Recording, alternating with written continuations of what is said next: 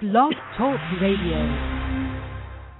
Happy December the 1st to all the off the shelf listeners, everybody out there in Blog Talk Radio land.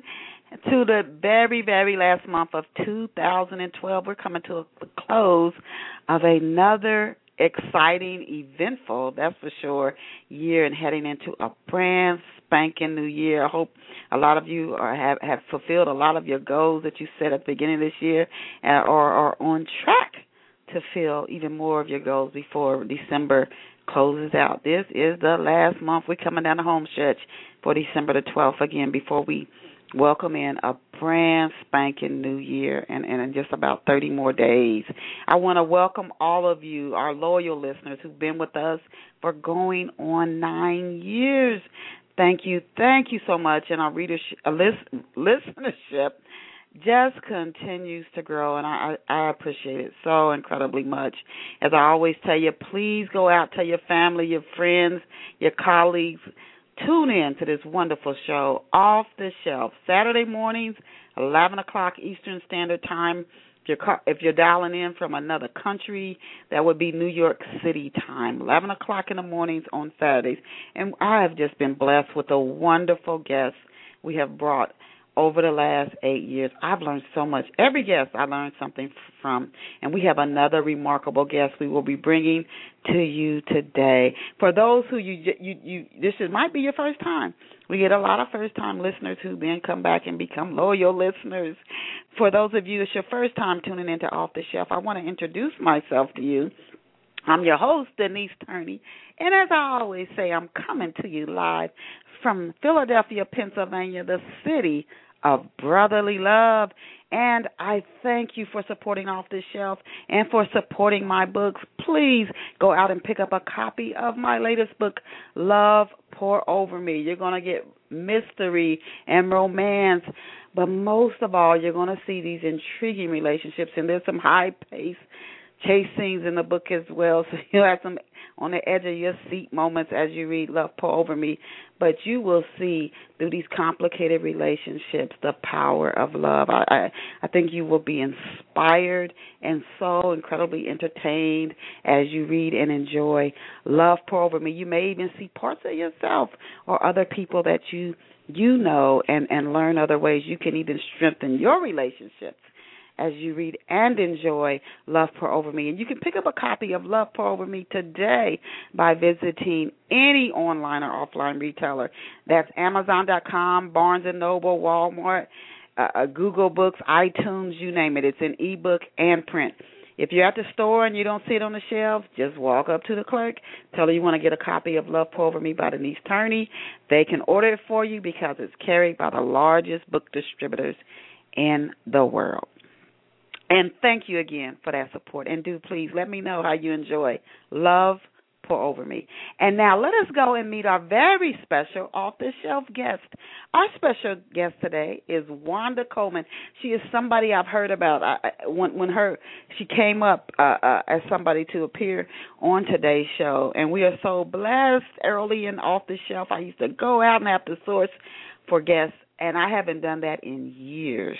We guests guests uh, whether through their publicists, et cetera, come to us, and so I appreciate that. When I got Wanda Coleman's name, I said her name is so familiar to me, but I've never had the the privilege of speaking with her or meeting with her. But I've heard her name, so she's her books have been out there. She's definitely gotten out there. Her name is very familiar to me, and I'm excited about today's show. Wanda is from the San Francisco area. She's a Christian romance author. Books that Wanda Coleman has written include First Sunday in October, Illusions, right package, wrong baggage, silver lining, and unresolved issues. Wanda Campbell has also contributed to anthologies like Mommy's Present and The Midnight Clear. Now, these are not all the books she's written, she's written even more. She is a two time winner of the Urban Review's Top Shelf Book Award. Coffee Time Romances Critical Review Award, and a three time Black Expressions Book Club best-selling author. What an achievement! And I'm sure that Wanda would love for you to visit her online even now as you enjoy what she shares here this morning on Off the Shelf Radio interview. Her website is WandaBCampbell.com. W A N D A B C A M P B E L L dot com. Again, that's Wanda B Campbell dot com. Welcome to Off the Shelf, Wanda. Thank you so much for having me. Yeah, she's out on the road, you guys. This woman is a she's a go getter. She's she said, even though I'm out on the road, I'm not gonna let that stop me. I'm I'm I'm gonna hook up with those off the shelf listeners and get them a treat this morning. I want to start, Wanda, by asking you, did you grow up reading a lot of books when you were a little girl? Did you just like love, love, love, love to read? Oh yes, I do, and still do. But I, I read all the time. Reading was like an escape for me, and uh, I, I read everything. You could always find a book somewhere around me. Wow, and and I find that many many authors, although not all, uh, they say that they were voracious readers when they were young. I want to ask you. You said you read a lot. Was there an event in your life because a lot of people who read a lot don't don't ever go on to write a novel. But was there an event in your life that made you realize or think that you were a writer? And if so, can you share that event with us?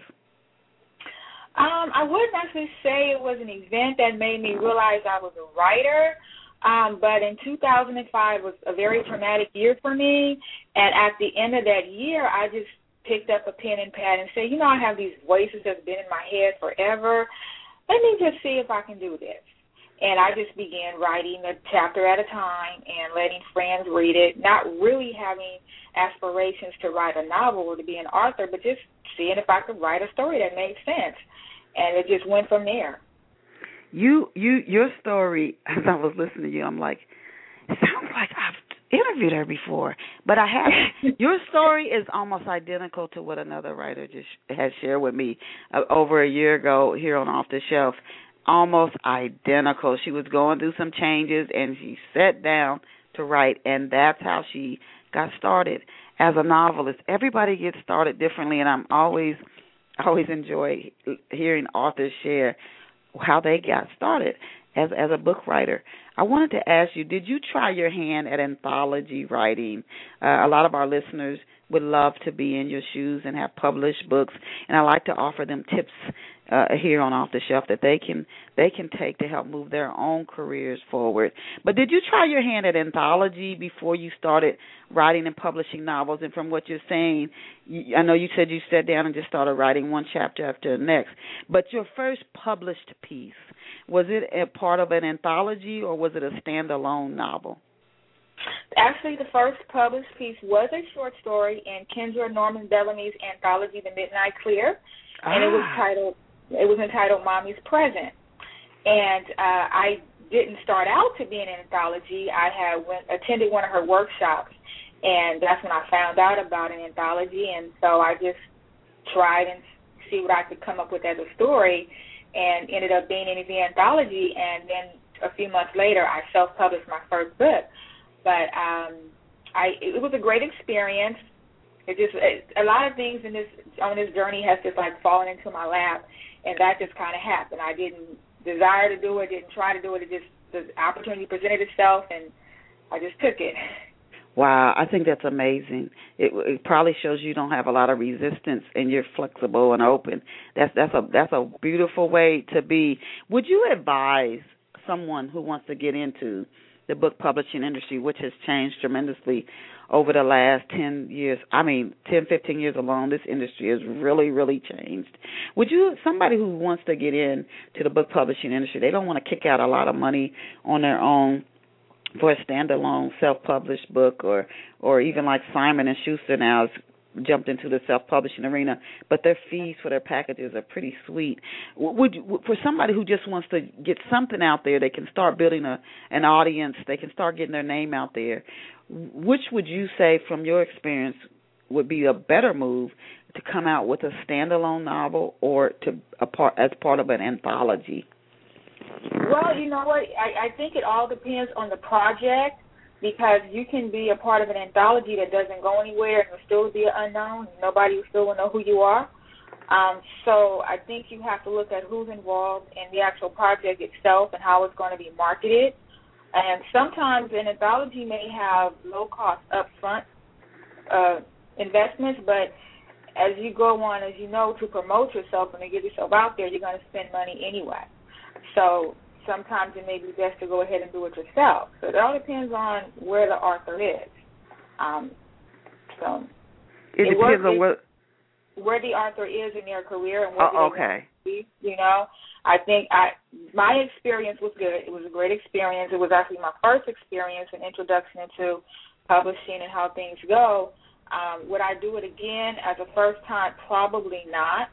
Um, I can't say that being in it got my name out there any sooner than my own self published book did. Ah, okay. So I, I, I can't I don't I can't say that. Um, I don't see the proof of that.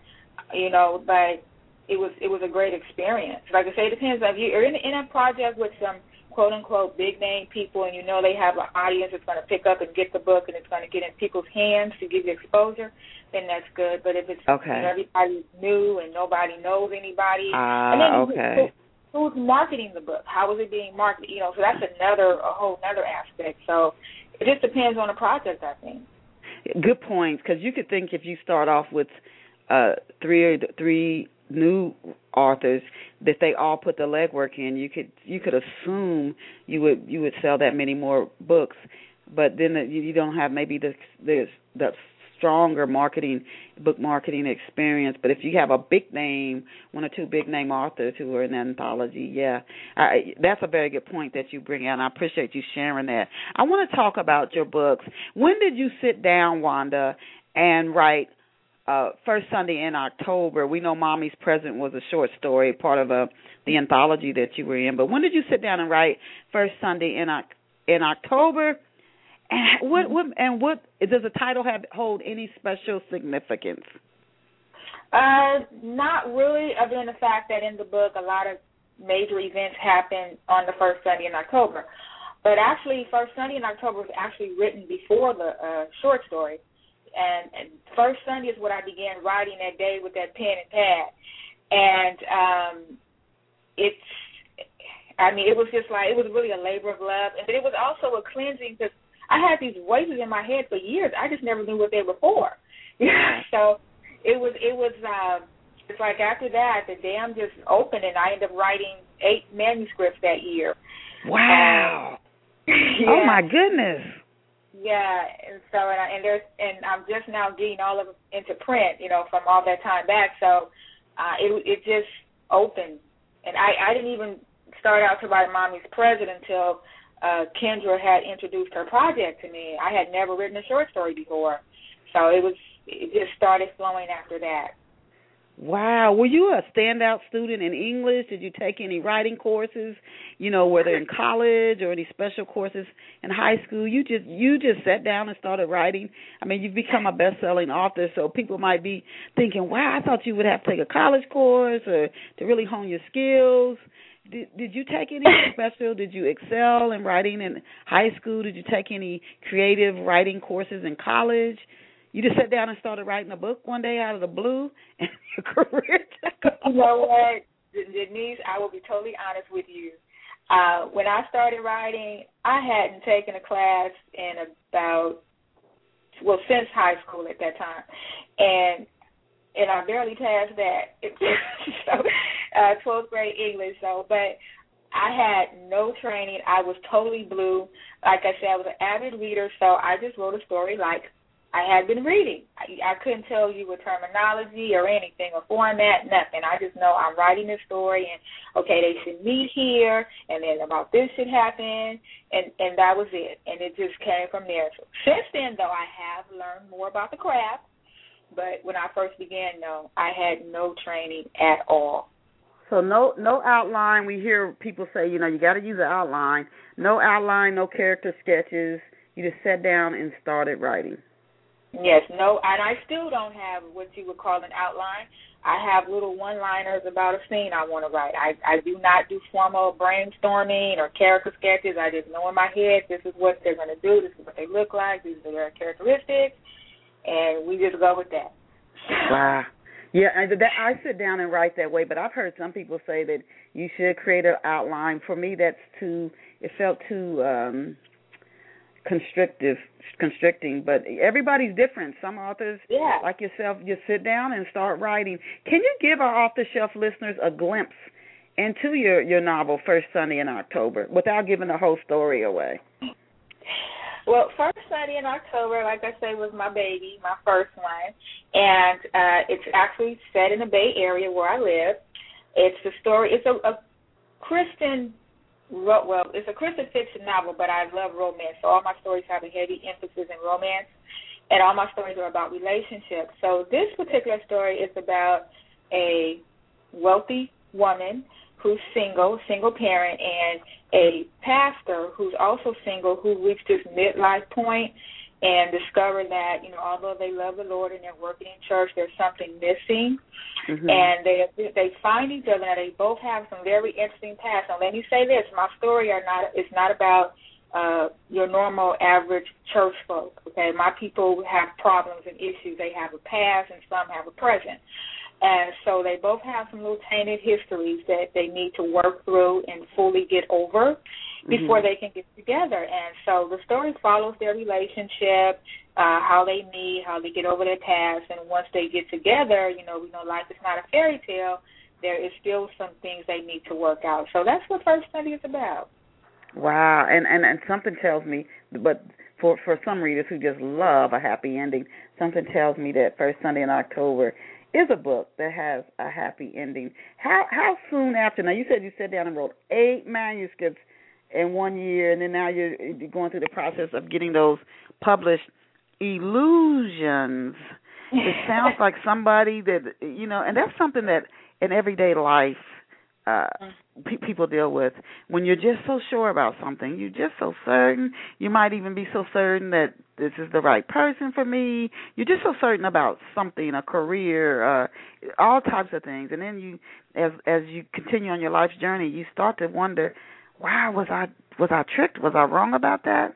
What mm-hmm. is illusions? That title jumps out at me. What what is is illusions about you know were you two people i'm guessing two people meet and you think you're the one. You are the one. And i've got you know you hear people couples will say stuff like they'll say the same word at the same time and they'll say we've got this connection. Or that. little simple things that people just keep telling themselves you're the one. You're the right one. Can you give us give us some background on illusions? Okay, well, Illusions is actually the novel was actually a product of the short story um, that I won the my publishing deal with Urban Christian, and so I had the chance to turn it into a novel. And uh, Illusions is actually about a pastor who's struggling with porn addiction.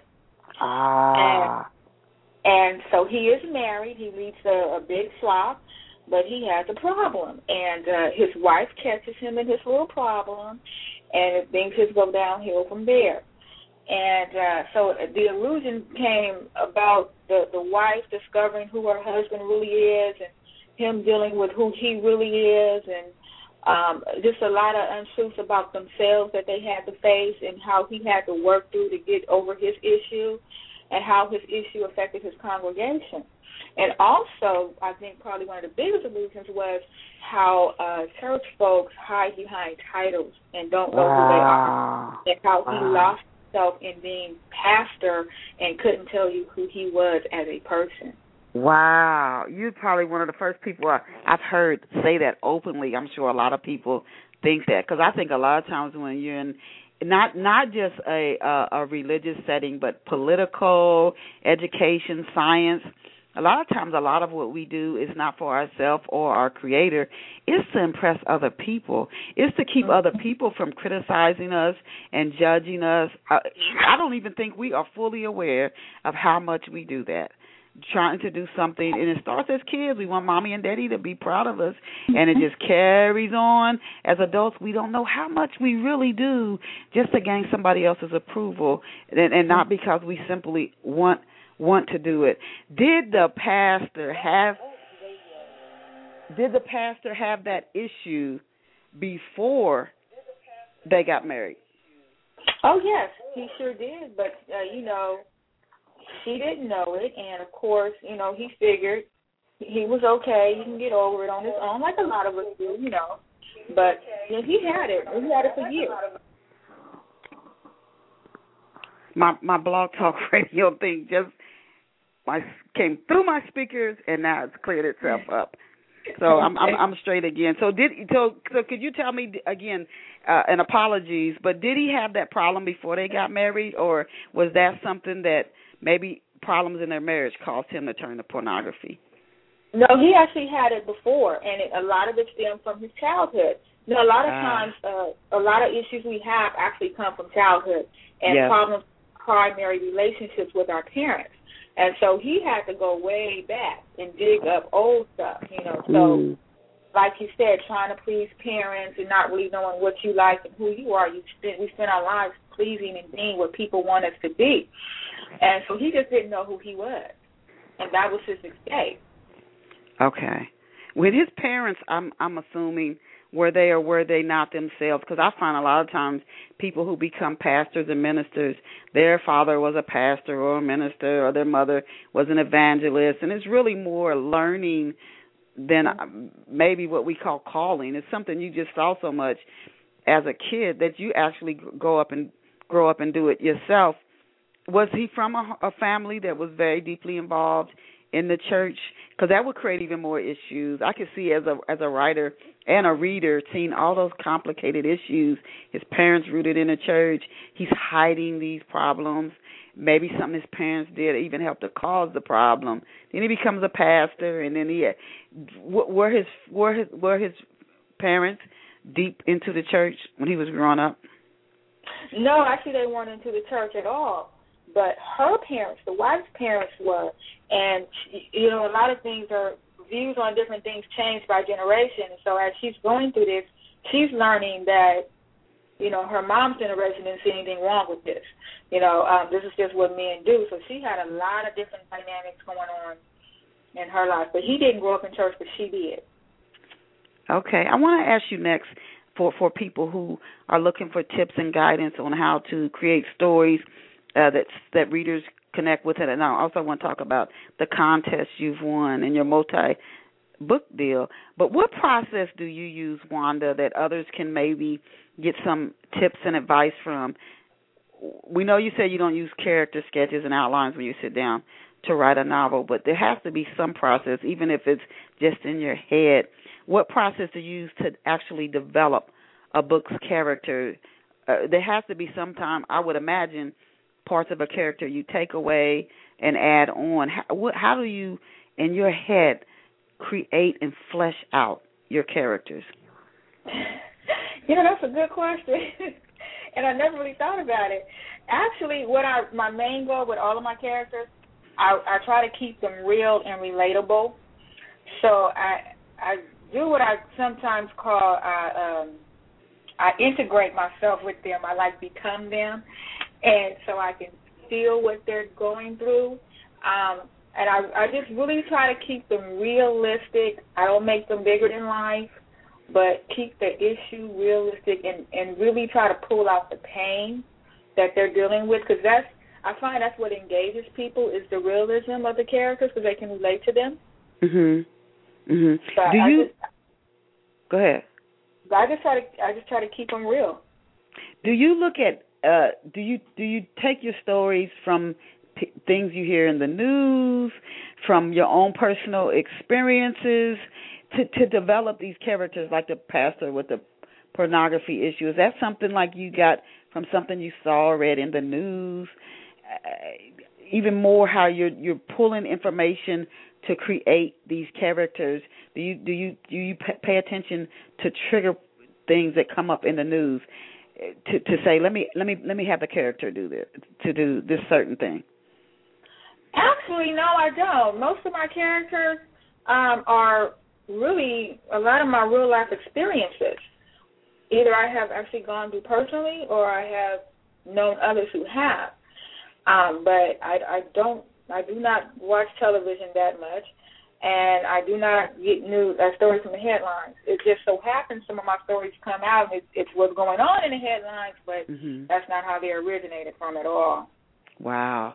Can you tell us unresolved issues? When did when did this when did this hit the market? And is this your latest is this your latest novel? Yes, that is the latest one. It came out in August.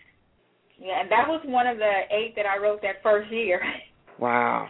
I think that is just phenomenal oh my you know what? For all of our off the shelf listeners who want to be a best selling novelist and win contests and do do the things that wanda coleman maybe you just sit down one year and write eight to ten novels. Spend the next five years publishing and marketing them. Wow. That, that's impressive. That is impressive. That's you know what? That is actually a, a strategy. That's a strategy to consider using I mean, I know you just sat down and wrote them. I don't think you that that's just some part of your mind was really really on cue then. But uh uh, so it hit the market in August of this year, so just a yes. just a few months ago. Can you give our listeners a synopsis of unresolved issues, something to really tickle them, so that they'll want to go out and get a copy? Well, unresolved issues is actually the fourth installment to First Sunday in October and uh, so you'll see the characters in First Sunday in October back in Unresolved Issues. But uh, in this story, the characters are Stacy and Derek, and they're newly married, and uh, they had issues before they got married. So you know, again, I write about people I know and people like myself. So, uh, like a lot of people I know, they got married with when they didn't need to. They were out of time because they hadn't resolved their issues, and so they think everything is going to be perfect. But as soon as they get married, all hell breaks out because they haven't resolved these issues. And so uh, he leaves the home. She starts doing crazy stuff, and they almost end up losing their lives behind these unresolved issues. Mm. And it's a, it's a lot of self discovery going on. You know, a lot of times in relationships, especially in marriage, we want to point uh, the finger at the other partner. It's them, and they didn't do this or they did this. Right. And, and throughout this story, you're finding out things about both of them that they need to work on, and and dealing with their own issues before they can really become one as husband and wife. So that's what unresolved issues is about. Um, it's, it's like again, I write a lot about forgiveness, and okay. they have to do a lot of that. How how how can now you you you write a lot about people working through issues working through working through. I mean i'm sure you think about throwing in the towel but working through issues and anybody in any type of relationship whether it's with a relative a, a, a sibling a child a friend somebody that you're in an intimate relationship with. I mean this is just what happens. We all each of us even dealing with ourselves uh, find that we even with ourselves we get frustrated. So mm-hmm. i'd be surprised that we get don't get frustrated with other people do you do you in your writing? Because sometimes things will surface in our writing. I mean, nuggets of wisdom.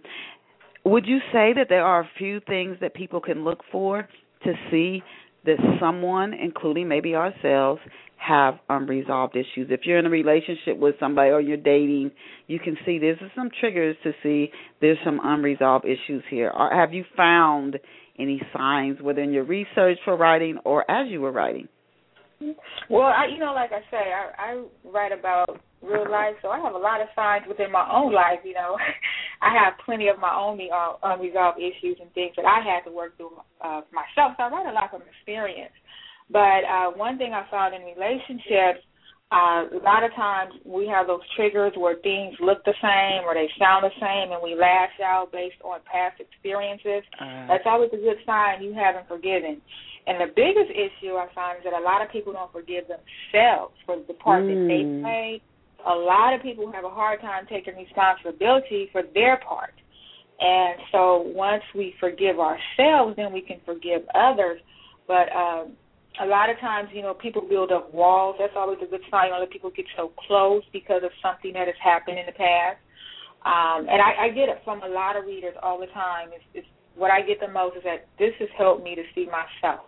Wow. So yeah, so it's it's a process. There's all different kinds of signs that you know you haven't forgiven someone. You know you don't want to talk to somebody. You say, oh yeah, I forgive them, but you don't talk to them. You don't go around them. Mm. You know um, that kind of thing. Um, you, you deal with people from a distance. So um, it, it's relationships are really complicated, but I found that they all go back to how you dealt with your primary relationships with your parents. Yeah, yeah, yeah, and and and and anybody early early on in your life, they say the the uh, what the subconscious is formed from birth to five years old. So generally, yeah. anything from that period, some people up to seven, that's where the all the little nuggets are stored. just keep right, and you'd be surprised. A lot of people don't see it, but if you sit down and get people to go back to what I call the root and just not deal with the surface or the symptoms of something, when you start digging and pulling away of why do you do this, it goes back to that early childhood. You, know, you're you know, and I would say this for most artists, whether they're painting or doing creating music or or writing uh, uh, our own our own life experiences, and the more aware I think an artist becomes, the greater their art can be, because they can start to speak to universal issues that impact people across age barriers, cultural barriers, etc. And and uh, that's I can just hear from talking to you that that is something that you that you have, and sometimes it's just struggles, working through our own struggles, that help uh, get us there. I absolutely love the book cover for unresolved issues. And again, for our off the shelf listeners who who are on the web uh, right now and, and maybe not, you know, some I know who are just dialing in and don't have access to the internet right now. But for those who do, Wanda Coleman's website is wandabcoleman.com, W A N D A B C A M P B E L L dot com. I love the cover for Unresolved Issues. If you want to go over and check out the the, the book cover, even as we t- speak to our listeners, you can go to her website and, and look at it now. Who designed the cover for Unresolved Issues? Well, you know what? It's funny you would say you like that because I actually picked that cover, and it was the first cover that I ever picked. Wow. And, uh, yeah, I just I liked it. Um, you got a good eye. you think so? I I just oh I like this, and the, the characters kind of re, uh, resemble the characters, the models on there. So I thought, okay, I like this one. And so the publisher accepted it, and we went from there. Okay. Uh, what attracted Stacelyn? What attracted her to Dr. Derek Garrison? Uh, well, it uh, he was a lot like her father in the beginning. Um, he treated her well. Uh, he he was had good direction and everything. Um, but like with most relationships, she saw the little red flags and everything. But you know how we do. We go, oh, we gonna fix them or they're gonna change type thing. Mm-hmm. And so she just kept going. But he was everything she wanted. And of course, you, you know, Do you think women? Because I was going to ask you next if her marriage, and we know that you've you've told us they hit some they hit some bumps. Uh, uh, if it turned out as good because as it thought it was, she saw these red flags but she just ignored them.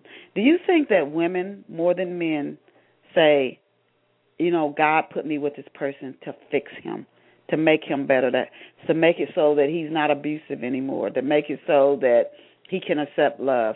I, I find that women, I, I don't know where that comes from in us. I really don't. But has that been your experience, and is that the way you paint most of your female characters? Uh, you know what? That has been my experience as well. I I have heard men say the same thing.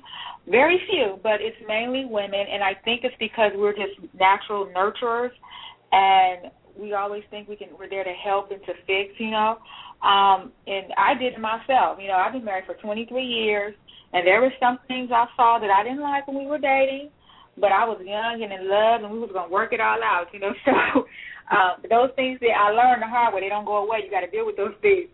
But um, so we do see them, but I think women, because we are nurturers, we tend to go after the potential. We tend to stick in there longer and you know try to love them because a lot of times they we just think, oh, they just need a little love, need somebody to be there for yes. them. They'll be okay, you know, and and, and, and we just do it. We just overlook stuff, and even in an abusive relationship, you know, well, you know, if I just love him a little bit, he'll get over that, you know. And sometimes you have to know when to walk away.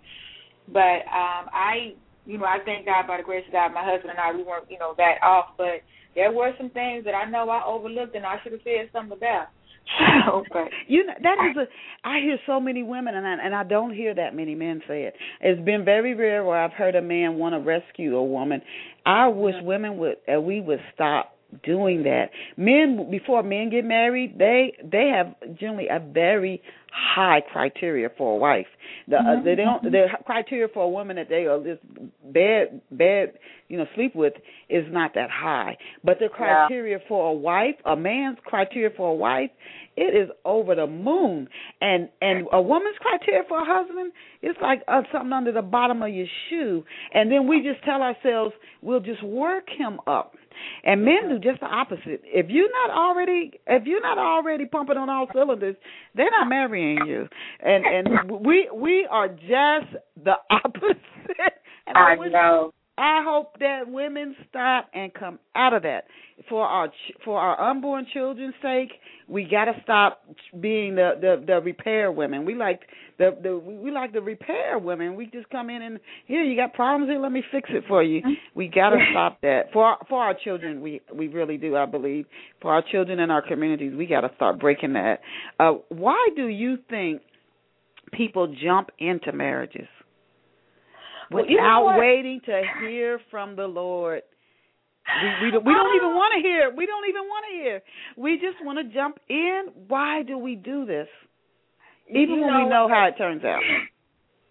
You know what? Uh, my husband and I, we were pastors over the couples ministry for about eleven years, and uh, I I saw there's so many answers to that question, but I think the main reason it all goes back to not knowing who you are and not really loving yourself, that you would settle for that. You know, knowing that you're you're not with who you're supposed to be, or it could be with who you're supposed to be, but not at the right time. Mm. A lot of times we don't let people develop. It'd be the right person. Like Derek was the right person, but it wasn't the right time. And uh, so a lot of times we're insecure, or sometimes we're getting older. We don't want to wait. Um, we don't. We're lonely. But I think the bottom line is that if I'm not happy with myself, I will look for someone else to fill that void. If I'm a complete individual with myself, then I could wait for him to get together. I'm in no rush. A lot of times we want that other person to make us happy instead of learning how to be happy on our own or being happy with who we are. Uh, we want a man to complete us, and not we don't know how to be complete by ourselves with who we are. So it's so many answers to that question, but I think it all goes back down to being content with who you are and knowing your value. If I know my value, I don't rush and throw my value away. Mm-hmm. And I mm-hmm. don't give my value to somebody who's not worth it. Wow, wow. Wanda, how do you use your book's characters to teach that just because somebody is kind and loving and caring and a Christian, they still might not be the right person for you? How do you use Ooh. your book your books to, to to teach that your characters? Well, you know, in I, I try to get people, and you know that's such a good point because a lot of folks think just because we both Christians we should be together, and that's not true.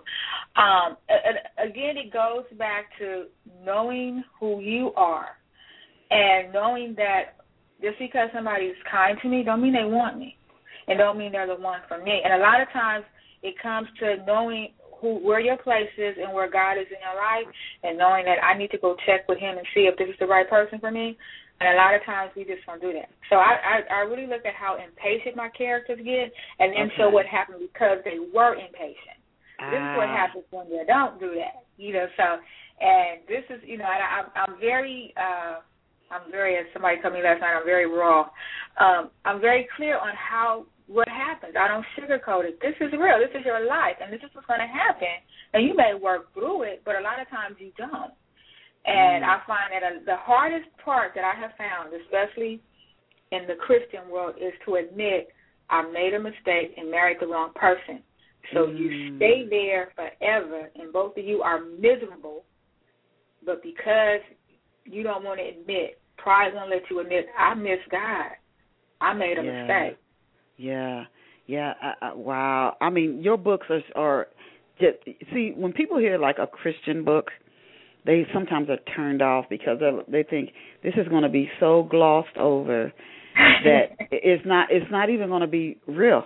It's going to be so glossed over. There's nothing going to be. It's not even going to be real life. I don't want to read this book but your books aren't that way and that that's that's a fortunate thing that you you do show the reality of it instead of just glossing it all over and making everything sunshine. So I'm and I'm sure your your readers appreciate that about unresolved issues. What have readers been saying, telling you? What have you been hearing from readers about what they feel about unresolved issues? Uh, well, it's it's really been good, and again, a, a lot of people who married at a time, uh, they're really like, oh, I, I can relate to this, I understand. Um, and Derek is also biracial. So I get people who are biracial who had that struggle um, going on and low self esteem. It I, people really relate to him, and Derek is really more uh, a lot like me, not biracial, but as far as never knowing his father and being a product of an extramarital affair, and so I can really relate to Derek, and a lot of people relate to him and his struggle, and why you know he did things that he did. And then when I when Illusions came out, the readers who were struggling with pornography and stuff, they was like, oh, I can understand this now. Now I see now. So depends on the subject matter. Readers always come back and say they were there and they found themselves, which is a good thing. And you probably, from your reader feedback, have had your eyes open. I would imagine thinking, "Wow, I didn't know how this many people were dealing with." Know. Yeah, I didn't know. Yeah. I, wow, I didn't know this many people. As you as you get feedback from readers, that's something that probably even opens your eyes. We put on these fronts for for each other again, seeking each other's mm-hmm. approval, and we that's how one way we don't work through things because we do stuff we hide mm-hmm. and do certain things, and then we come out with our public self, and we just look so different. Uh, um, I want to definitely say to you, congratulations on winning the Cruising for Christ short story contest. What was that like when you found out that you won that short story contest? What was that experience like? You know, um, I, I I must give accolades to my mentor in business, Kendra Norman Bellamy. I mean, she has she walked me through the process, and I didn't realize that's what she was doing. But uh, she's really been a blessing to me. I had no idea what I was doing. I saw the advertisement, you know, a thousand words with a chance to have your story turned into a novel. I had no idea who the publisher was or anything. I just said, okay, I'll just do this. And uh, I, when I went on that cruise, I, I was just people kept coming up to me, talking to me. And I didn't even realize that she had put the story in the program, so they had already read it, and they're talking to me about first Sunday in October. I, I was just so green, girl. I didn't know anything. And when I won, I was like, wow, oh, okay. And I still didn't know that it was Urban Christian involved at all. And I'm thinking, you know, publishers, they told me that publishers are so busy, it could take them six months to get to you and all this mm-hmm. stuff. Mm-hmm. I got back, and two days later, I had an email from the executive editor asking me for the rest of the story. Girl, I didn't have the story. All I have wow. was a thousand words. and so I was like, okay, well, give me six weeks to come up with something, and uh, wrote that story. And uh, I had no idea. I didn't even know that the editor was one of the judges, so she had already saw. Um, I I just like stumbled into that, and I thought it was going to be one book, and ended up being uh, three and we've been renewing ever since. In fact, I just renewed with Urban, so it's it's been a ride. That, that is that is awesome. Now you just like you know that you you landed that multi book deal after you won the short story contest. What titles were included in that initial uh uh book contract? And and had you or were they one of the eight that you had already written? Because that would have been just awesome. Actually no. Uh illusions was the first one and then right package wrong baggage um, right Package, Wrong Baggage is a sequel to the short story Mommy's Present. So I had the time, I hadn't written any of those two when I won the contest. I wrote those after. And then uh, Silver Lining. But yeah, those were all new. So, um, wow. but yeah. Did, did you did you expect your books to take off again, uh, this, your story is fascinating to me. Your story in and of itself that you just sat down one day in 2005 and just started writing because of some experience, personal experiences you were having. Did you expect your books to just take off and be as well received as they have been before you ever published your first book? Did you did you say to yourself, you know, this is really going to be good for me? Before Not your first all. book was ever published. Not at all. I was just gonna see where it went. You know, I not at all. It it just happened. I I did not see myself six six or seven books later, five years later. I did not see that. I had no clue whatsoever. Because you know my friends saw it, and you know they said, "Oh, this is good," but you know your friends always say that, you know. So Uh-huh. I didn't know how it was going to be received, and when I started getting reviews and they were good, I was like, "Oh, really? Okay." I just, I'm telling you, I literally stumbled up into this. I really did. Wow. Now, now, what what is it about your stories? We know you you you you as they say keeping it real. You create realistic characters and you put them in realistic situations that people can relate to, situation experiences that mimic uh, uh, things that people go through every day. What else would you say? Do you think it is about your stories? That, that causes readers to connect so deeply with the characters and the plot uh, uh, so well. Well, I think the fact that in the process of writing a story that's entertaining, I also write stories that make you think. Um, I, you know, a lot of times we book they're just sensationalizing an issue, and there's never any resolve. But in addition to dealing with the serious issue and keeping it entertaining, I also bring it back to the solution, which for me is Jesus Christ. And that even though we do these things and we have these horrible experiences and we do hurt, that there is a remedy. So I always bring it, it's going to end on a positive, maybe not like a fairy tale, but it's going to end with a solution and that even though you're in this deep place, you don't have to stay there. And I think that's what makes the difference. Okay, okay. That you can be forgiven and you can come out. You don't Mhm. you don't have to stay there. I like that. You don't have to stay in a in a in a bad situation. For you, Wanda, and for off the shelf listeners who again they they tune in week after week and they want to get some of them some of them just tune in to listen to the different guests and and, and to what they share. Some tune in because they want to hone their own writing skills and improve their own writing career. For those folks, what to you makes a book character unforgettable? Um, keeping them real, keeping them human. Now, again, my genre is Christian fiction, so for me, it's keeping your characters human. Like you said before, don't make it so holy that we can't relate to it. Don't make it too preachy. Like you, we go to church to hear sermons. When I read a book, I don't read a book to hear a sermon.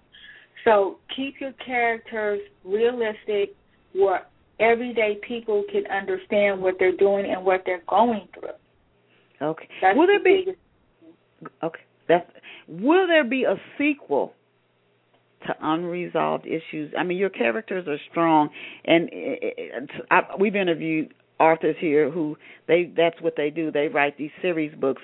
Do you plan to write ever a series a, a series books that go three or five books or more?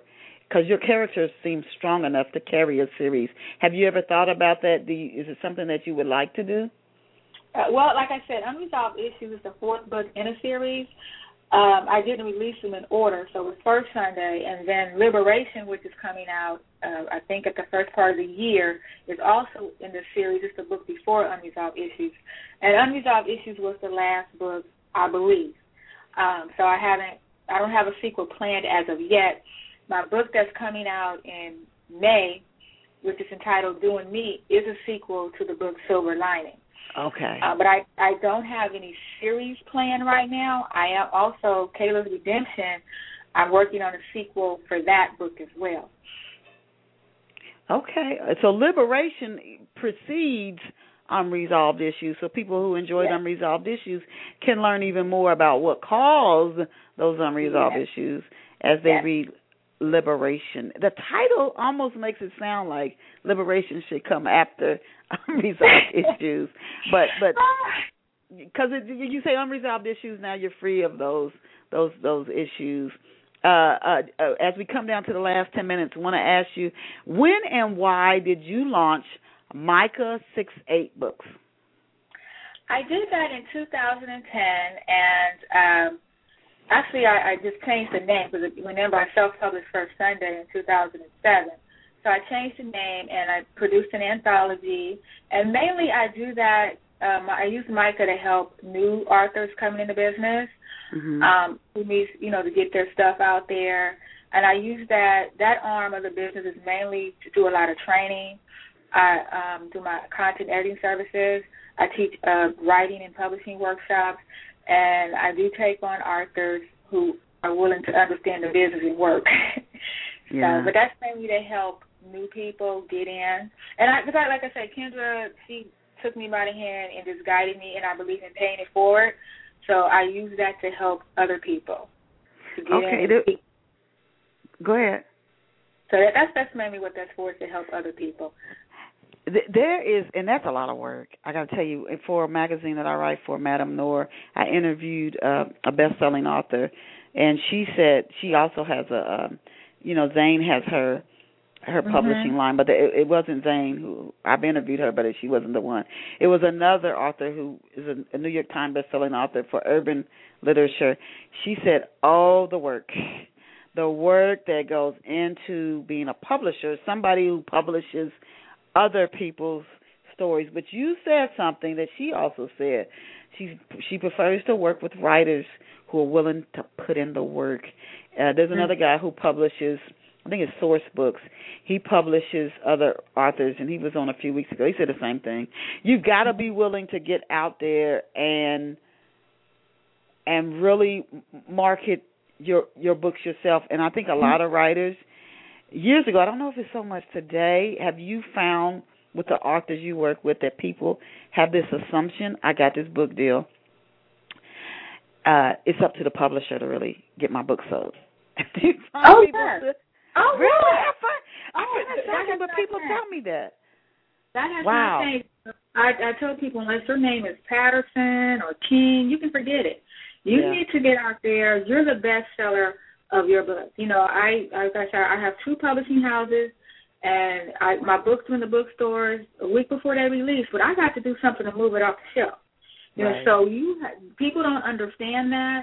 Um, people still think, you know, I got this book deal. I'm going to be rich. The check's just going to come yes.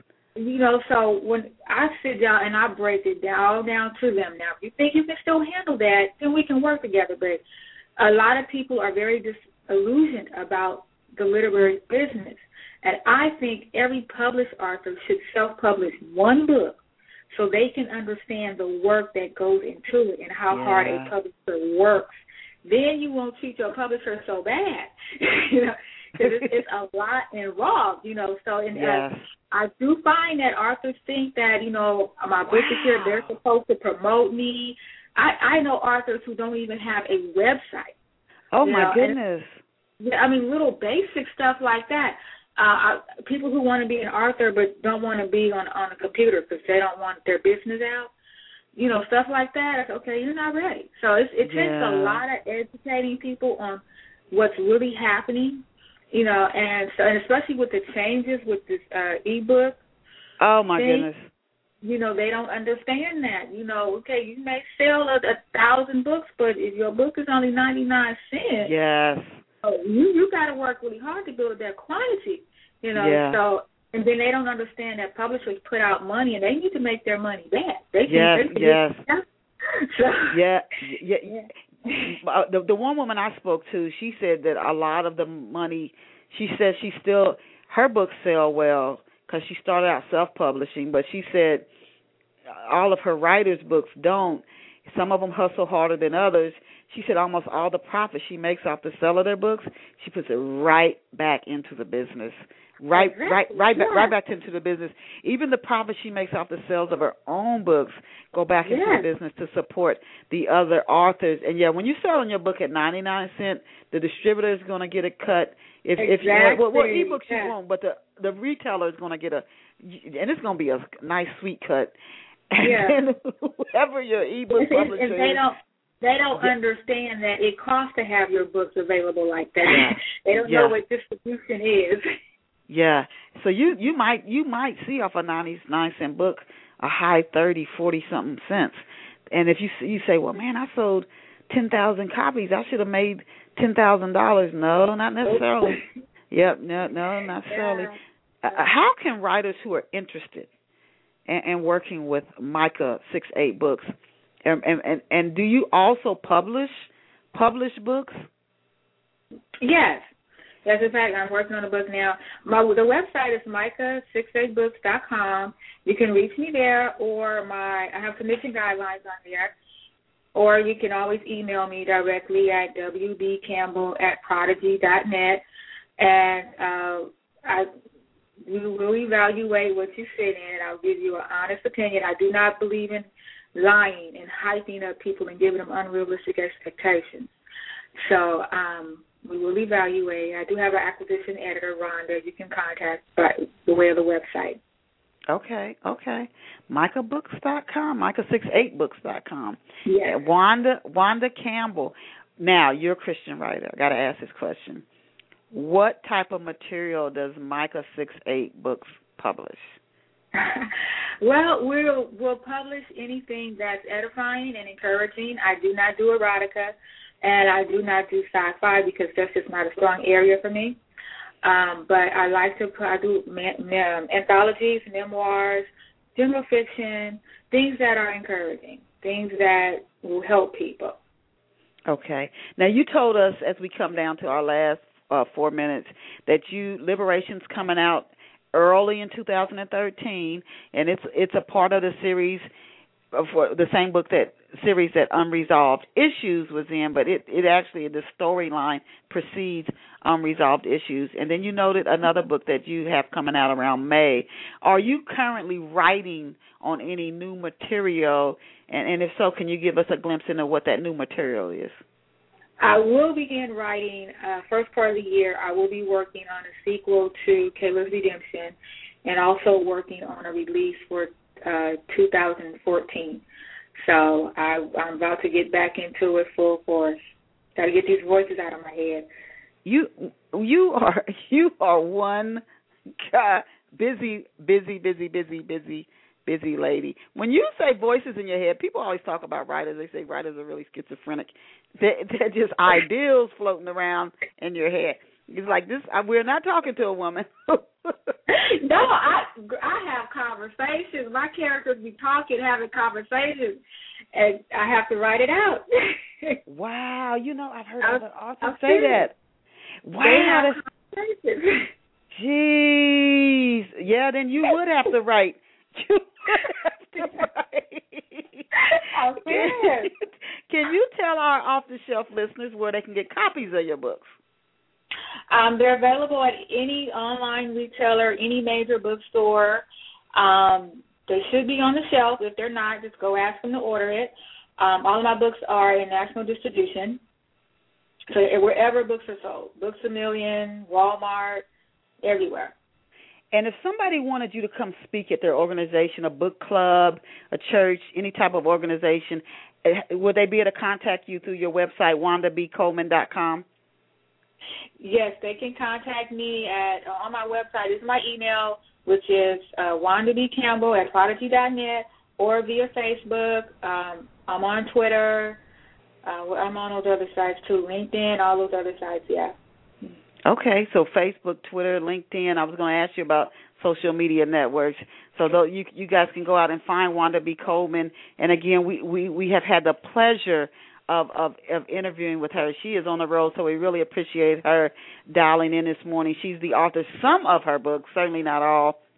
First Sunday in October, that was her first book, Illusions, Right Package, Wrong Baggage, Silver Lining, and her latest on the market is Unresolved Issues. Liberation is due out the early part of um uh, the early part of next year, and she's also writing a sequel to Kayla's Redemption, and and she's working on that on that now. We want to thank Wanda B. Coleman for being here with us today here on Off the Shelf. Please go support her. Her website again is Wanda B. I said Wanda B. Coleman. Wanda B. Campbell. W A N D A B C A M P B E L L. Please go support her books.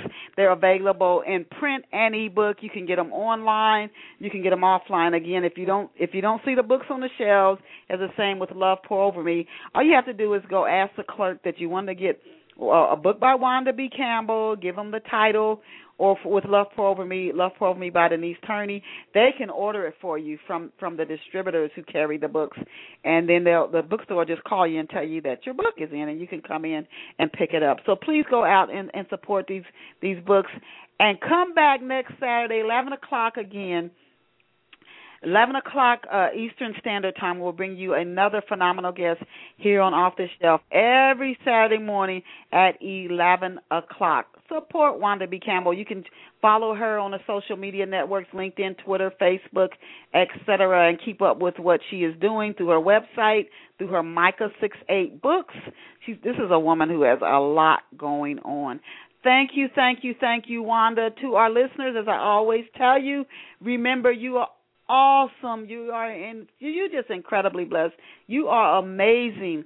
Go out and create a fabulous day for yourself. Please tell everybody to tune in to Off the Shelf. Saturdays, eleven o'clock. Bye for now. Wanda, I'll shoot your email. Okay.